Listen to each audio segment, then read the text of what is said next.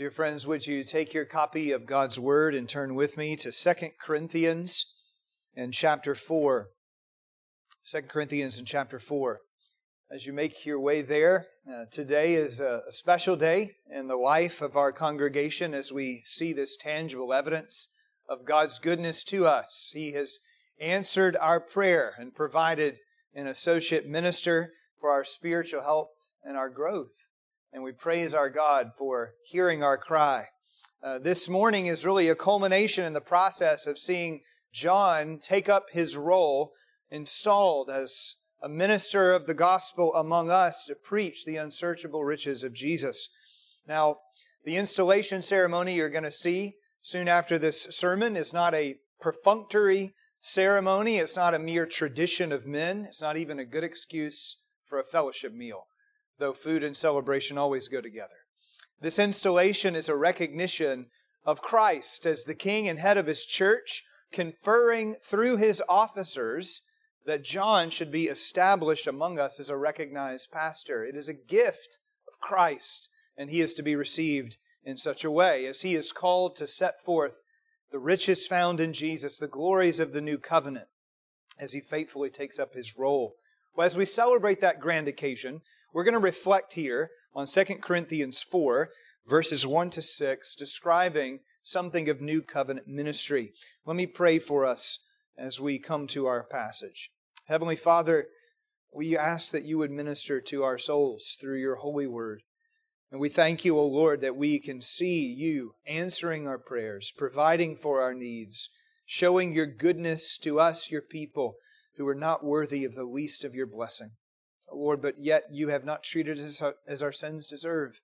And we pray even now, O Lord, that you would not treat us as our sins deserve, rather, that you would speak to our hearts by the power of your Spirit and awaken us to understanding of what you would teach us in the Scripture. For we pray it in Jesus' name. Amen. Well, if you're able, would you stand for the reading of the word of the Lord? 2 Corinthians 4, again, verses 1 to 6. Therefore, having this ministry by the mercy of God, we do not lose heart, but we have renounced disgraceful, underhanded ways. We refuse to practice cunning or to tamper with God's word, but by the open statement of the truth, we would commend ourselves to everyone's conscience in the sight of God. And even if our gospel is veiled, it is veiled to those who are perishing. In their case, the God of this world has blinded the minds of the unbelievers to keep them from seeing the light of the gospel of the glory of Christ, who is the image of God. For what we proclaim is not ourselves, but Jesus Christ is Lord, with ourselves as your servants for Jesus' sake. For God, who said, Let light shine out of darkness, has shone in our hearts to give the light of the knowledge of the glory of God in the face of Jesus Christ. Well, thus far, God's word, and may he be praised. Brethren, please be seated. Our passage begins with a therefore, which means we need to go back and think a moment. What has Paul been talking about? Well, in 2 Corinthians 3, the apostle has declared the glory of new covenant ministry. It is a ministry of life, for the Spirit gives life and peace where formerly the gospel had been absent from folk and they reigned in a state of death. It's a ministry of righteousness, one that declares the work of Christ for us, who puts us in right relationship with God through faith in Him. New covenant ministry is a ministry of freedom. For where the Spirit of the Lord is, there is freedom or liberty freedom from the curse of the law, freedom from the dominion of sin, freedom from the sting of death. And that new covenant ministry is a ministry of glory.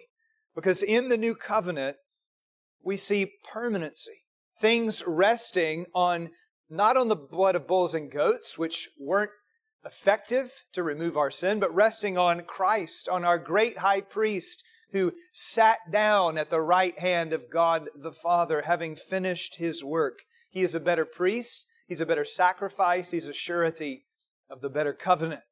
Jesus has accomplished purification for our sins, and he reigns on high. These are great benefits, brethren, that come to us through Christ and his victorious work. However, with all this new covenant ministry and all the blessings that it brings, we could be tempted to think we'll never have struggle anymore. It's all rejoicing, all power, all triumph, because Christ is the one in whom all the promises of God are yes and amen. However, while we have abounding spiritual blessings in Christ, we are but tasting the first fruit of the Spirit. We are in the midst of a present evil age where the world itself is groaning, all creation is groaning to be liberated, and we are groaning, longing for the day when sin and sorrow will come to an end. In this world, even among believers, there is a not yet. That is, we're still battling with the schemes of Satan, with earthly allurements and the enticements from the flesh. In that light, ministry in the new covenant era remains difficult. And Paul has related some of his struggles thus far in the letter. He's encountered severe opposition. He spoke of despairing even of life itself in 2 Corinthians 1. Likely he was in prison again for the sake of the gospel, and a death sentence hung over him. He's facing those in the church here at Corinth who are claiming to be apostles, they're false, and they're challenging his integrity. There are people in the church who are bringing him great grief, and on top of that, there's all the suffering he's faced beatings with rods and lashes, on the run from hostile Jews or hostile Gentiles. And then he has the burden of the churches, the anxiety, he describes it, of being concerned for the people of God because they are beset with difficulty. Growth is slow. The gospel has to overcome obstacles. And then there are some in the church who will not leave their sin. So while being a new covenant minister is an incredible kindness of the Lord, it still has challenges. So, how is Paul going to face those challenges? How is his ministry to be carried out in the midst of these battles? Well, here in our text, Paul is giving us a model for ministry. It's one to emulate whether you're in first century Corinth or 21st century Douglasville. And I want to show you five things in our passage about how gospel ministry should be done. Now, I'm going to be talking to John a lot as I speak about how gospel ministry is to be done and every other gospel minister in the room. But it certainly should shape the way that we pray and how we understand the ministry of the gospel. So, first, see with me gospel ministry is to be done with determination. Look again at verse 1. Therefore, having this ministry by the mercy of God, we do not lose heart.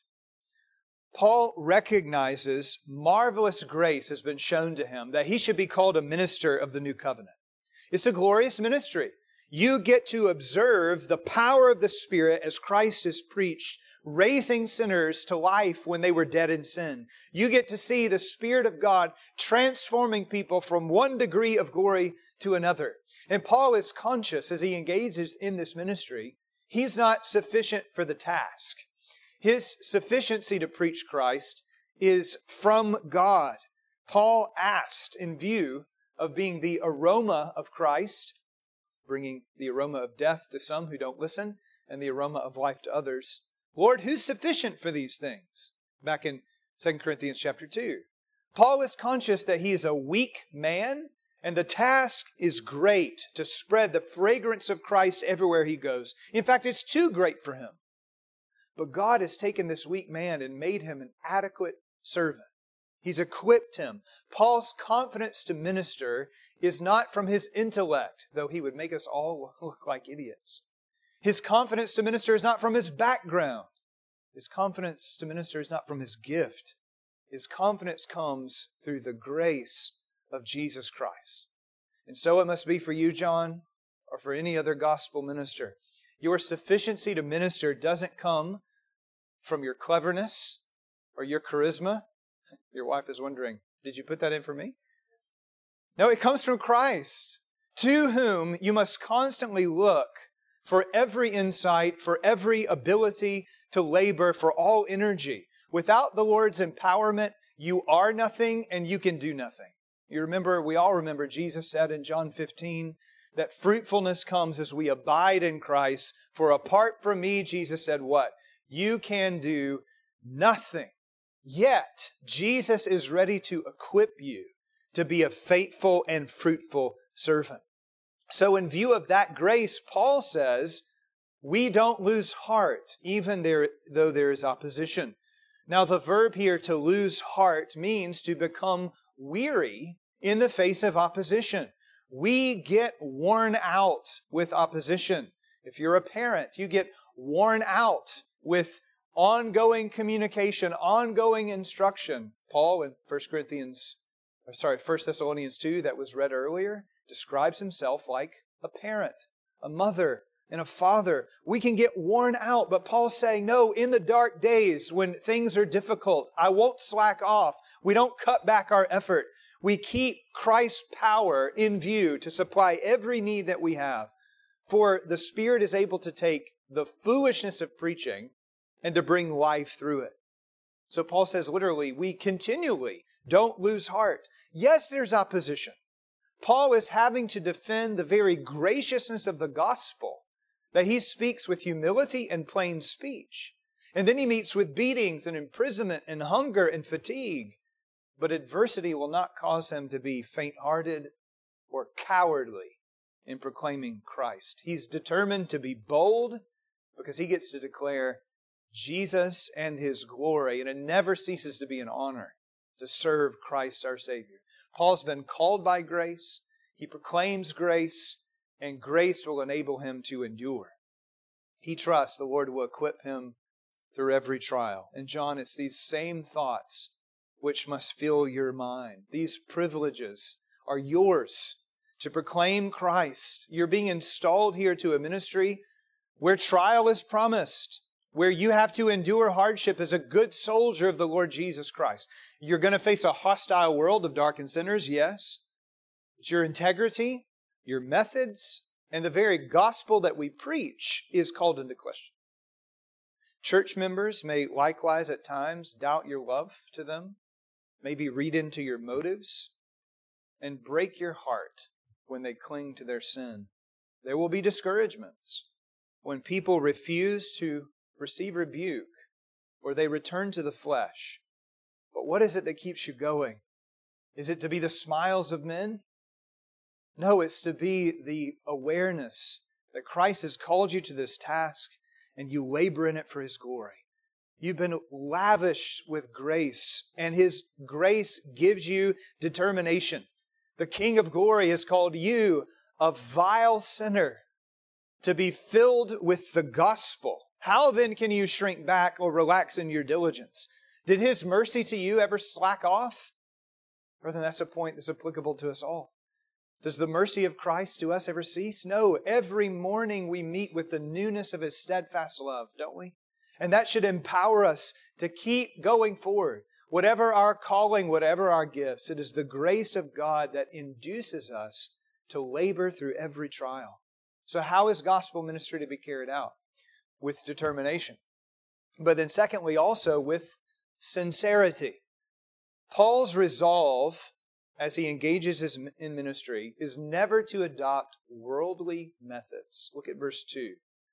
He says, But we have renounced disgraceful, underhanded ways. We refuse to practice cunning or to tamper with God's word. Paul has once and for all time renounced manipulative tactics, which are shameful. He refuses to imitate the craftiness of the devil, who is all about tricks. The devil, a liar from the start, uses his cunning to lead believers astray from the simplicity of pure devotion to Christ. And Paul's opponents in Corinth have picked up the devil's deeds. They claim they're preaching Christ, but what they're doing is disguising satanic schemes to achieve power and money and acclaim. Should remind us all that the devil just keeps doing the same stuff. Power, money, and acclaim. That's what he's trying to give to men. Well, Paul repudiates this self centered subterfuge because truth matters. Indeed, Paul says he will not tamper, or better, he will not adulterate God's Word. The idea here is he won't use God's Word as bait to draw in a mark and then manipulate the person to gain riches or renown. He's not going to twist the scripture to suit his ends or to make other people think well of him. Paul says, rather, verse 2, by the open statement of the truth, no secret societies here, by the open statement of the truth, we commend ourselves to everyone's conscience in the sight of God. Paul's saying he preaches with clarity and candidness. He doesn't bury the moral requirements of the law for those who don't like to hear the bad news. But neither does he water down the grace of God in Christ. He preaches grace is amazing, as breathtaking, and yet grace that makes demands. For Christ calls us to empty ourselves in his service. Paul will preach the idea that it's Christ and Christ alone. And he'll strip us away of everything that we think we could contribute to our own salvation. Paul preaches that with power. It's nothing of you and all of Christ. And then he doesn't skip over the hard text to have people support him. And I don't want to offend a certain person. Paul is not concerned to please men, which is a temptation for us all. He's, a, he's concerned to please Christ. So Paul is straightforward. He tells it like it is. Not bluntly, so as he has no tact or grace, but he's honest. He also doesn't ignore the language of suffering or the ongoing call to repent, the necessity of putting off and putting on just to tickle ears. Paul isn't a man who preaches purity and then himself is licentious. He doesn't declare the virtues of hard work and then grow fat on the support of others and telling them they need to contribute to his Gulfstream. Sorry, how do we put that in the first century context? A, a chariot, maybe, with Egyptian horses? Um, Paul is not interested in getting that. He, he doesn't proclaim humility and then arrogantly dominate people in the church. But neither does Paul dilute the truth or live carelessly. No, he rightly divides the word of truth as a workman, a laborer, while also being example to the people. And John, this is what you must do. You delight in Christ and you preach from that delight in your own soul. You taste the sweetness of the gospel and then you show the sweetness to the people that saves them and sanctifies them. Further, you refuse to take the rough edges off the gospel, which calls sinners to die to sin and self, to embrace the cross, to get low. And you never obscure the blazing light of Christ with your own hobby horses. You must sincerely preach Jesus as Lord and Savior of all. And you make known to man the emptiness of his pride, the folly of sin, even the danger of hell. You call believers to holiness, fight conformity to the world, and you resist the devil. And gospel preachers must have no hidden agendas. With you, there's only the pursuit of Jesus and the building up of the people of God. John, is that a ministry that you are ready to take up? Will you work hard to apply Scripture with accuracy and affection, not going beyond what is written? Gospel ministry must be accompanied with sincerity, transparency, and openness. So, will you declare Christ's truth and then walk in the truth as you speak the truth? How do we do gospel ministry? With determination, with sincerity. Thirdly, with awareness of spiritual conflict. Now, the false teachers at Corinth were accusing Paul of preaching a confusing and ineffective gospel. And with these allegations in view, Paul says, verse 3 And even if our gospel is veiled, it is veiled to those who are perishing. Success in ministry is not defined by zero opposition with everyone receiving the message. In fact, you're not honoring Christ if everyone receives the message because everyone didn't receive Jesus' message. There will be people who do not respond to the gospel. But that doesn't mean there's a problem with the gospel. The problem is there's a veil on the heart of the people who are perishing. John Calvin puts it this way The blindness of unbelievers detracts nothing from the clearness of the gospel, for the sun is not less resplendent because the blind can't see it. Paul is preaching the blazing light of Christ, and there are people who won't see. There are people in this church who are saying Paul is nothing in his ministry because there's just a small, feeble response to his weak preaching. Paul must be corrupting something. Paul is, they'll go on to say, and I'll bring in the 21st century, he's ugly and boring. Paul is ugly and boring. He just doesn't have the pizzazz that he needs to be a true oratorical master of presenting Christ. Well, Paul says, Look, I'm certain I'm not preaching a different gospel. He doesn't say here, my gospel. He does in other places, but he says, our gospel is the one veiled. Paul preaches the same gospel as Jesus, as Peter, as Apollos. He declares there's one name under heaven by which we must be saved, and it's Christ, and you must repent and turn to Jesus. There's no monkeying with the message. And yet, Paul still sees at times a, a different or a minimal response. Now, one reason for that minimal response is what we read in verse 4. The God of this world has blinded the minds of unbelievers to keep them from seeing the light of the gospel of the glory of God in Christ, who is the image of God. The God of this world, or we could translate the God of this age, is another name for the devil. And Paul sees life here through a, a two age scheme. There's this present evil age where Satan, though thrown down by the power of Christ in the gospel, is still operating. He's still blinding, he's still attacking. And then there's the age to come, the fullness of which we'll see when Christ returns and the fiery destruction of the devil takes place. However, the age to come is already broken in with the effulgent splendor of the glory of Christ. And yet, the devil is still the prince of this world. He's still a corrupting influence in this world system of rebellion against God. And where men persist in their unbelief, they are in fact serving Satan as though he were God.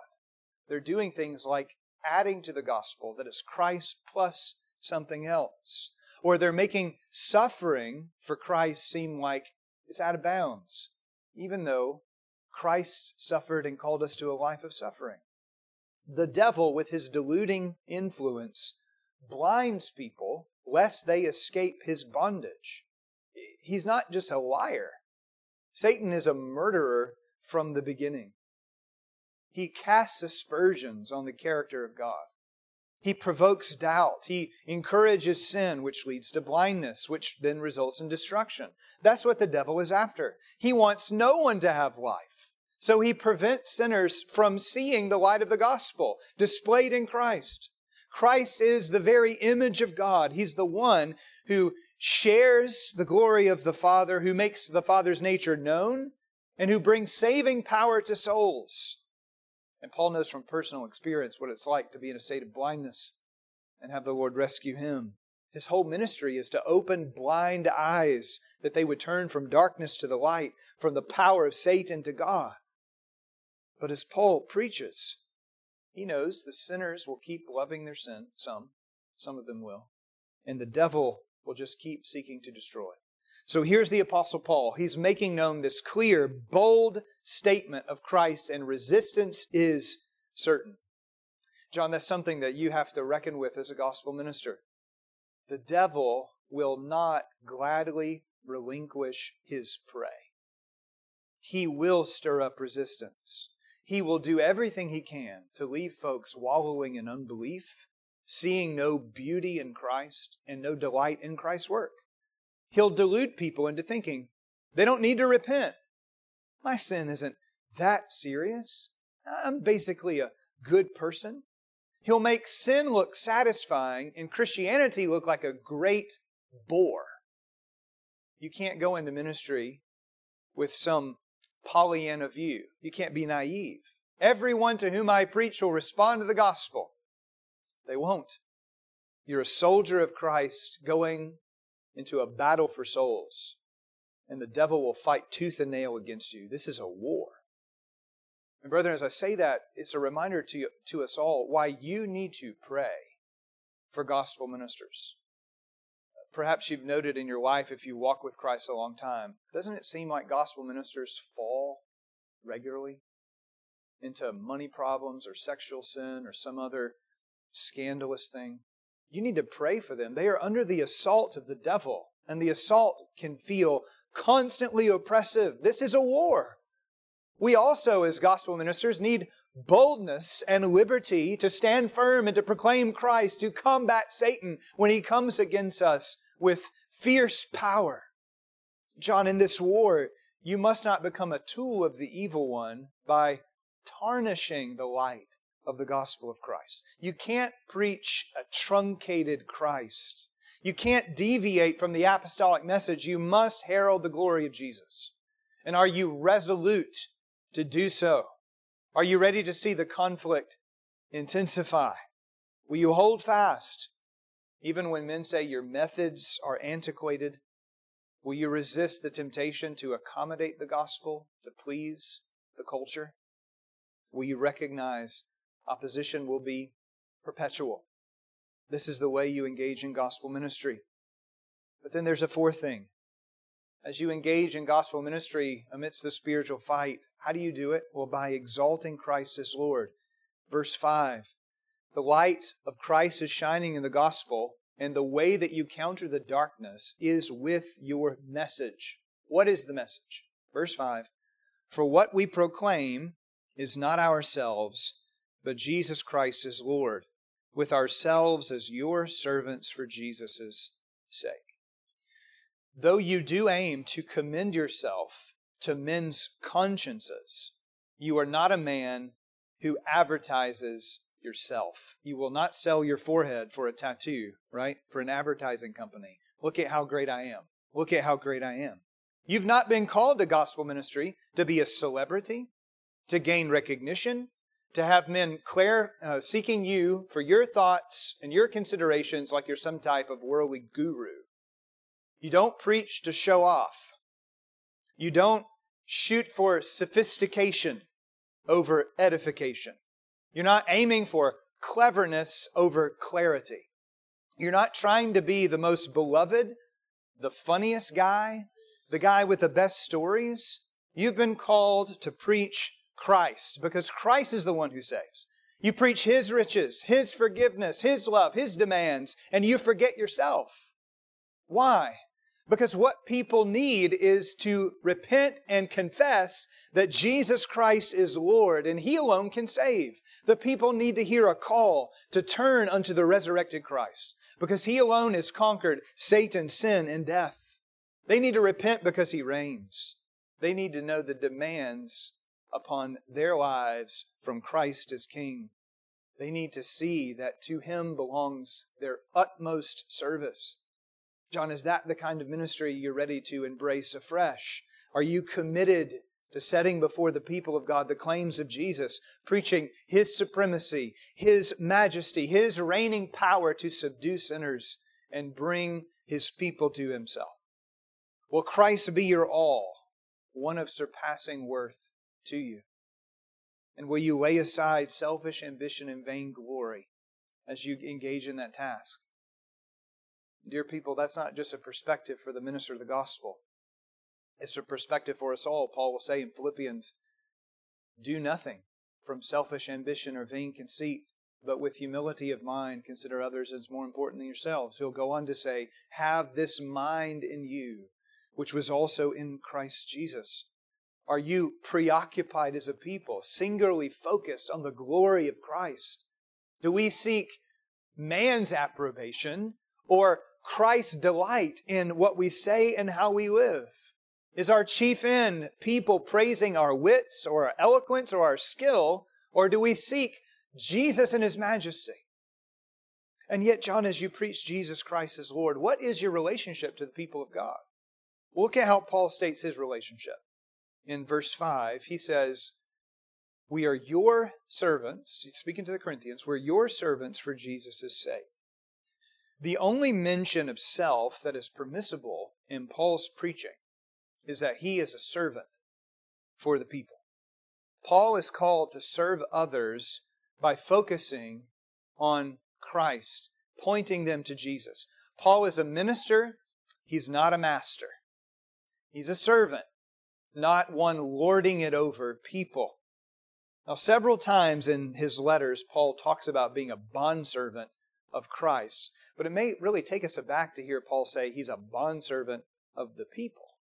Doesn't that make Paul a slave, tied to the whims of the people? Well, no, because actually what he says is he's a bondservant of Christ for your sake. Jesus is the master. Jesus' word gives life and direction.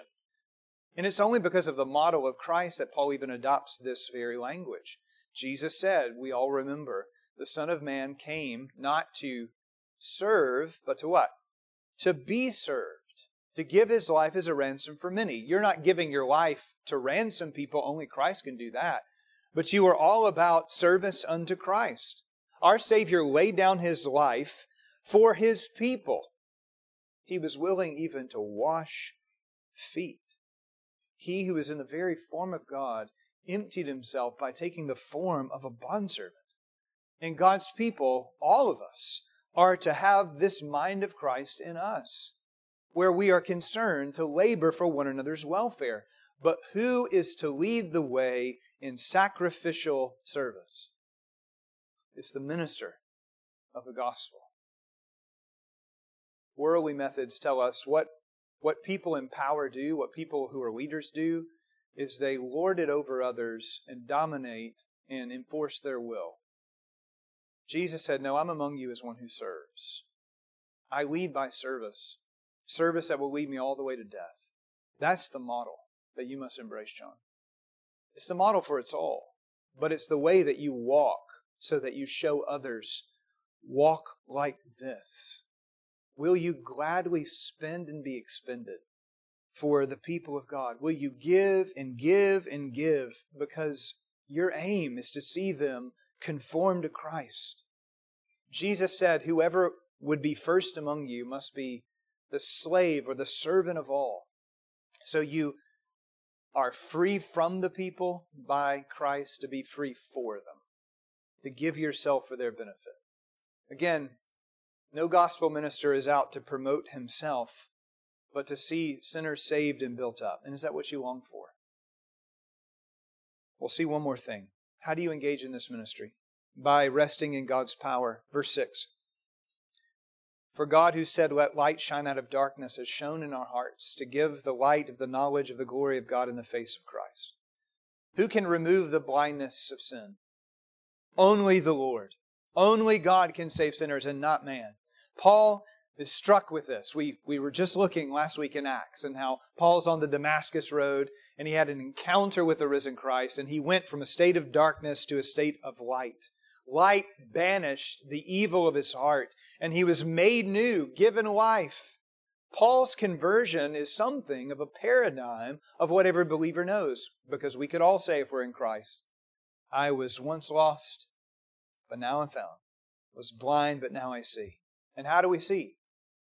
because of the power of God through Jesus, by His grace alone. He is the one who delivers us from the domain of darkness.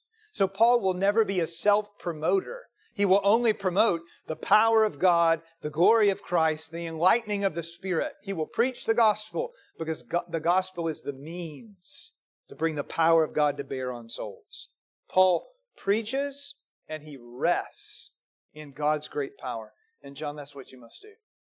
You proclaim Christ, apart from whom there is no knowledge of God, and you look to the Father to break hard hearts and to banish the darkness. This is really a freeing point.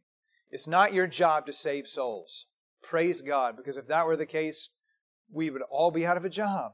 That can't be done. Only God can do it. But He's able to use men as we proclaim this weak and foolish message in the eyes of the world to take souls trapped in sin and to set them free. And if we're called to that task, how can we fail to declare Christ whom God has used to liberate us from darkness. John, what's the exhortation overall? It's really simple. Preach the dazzling light of Jesus Christ. Preach with determination, preach with sincerity, preach in the midst of the spiritual war, and trust God to save His people. And dear friends, as He preaches, trust God to use Him to grow you in grace for His own glory's sake. Let's pray together. O Lord our God, we do come, and as we see this incredible task of gospel ministry, knowing that no man is sufficient for it. We thank you that your Spirit equips men to preach Christ and His glory. And Lord, we pray for our own hearts that we would accept what is proclaimed to us of Jesus. We also pray that you, by the power of your Holy Spirit, would cause us as a congregation to be eager to pray for the men of God who stand in this spiritual battle as soldiers of Christ. And we pray that they would not ever lose heart. And we pray this in the name of Jesus our Savior. Amen.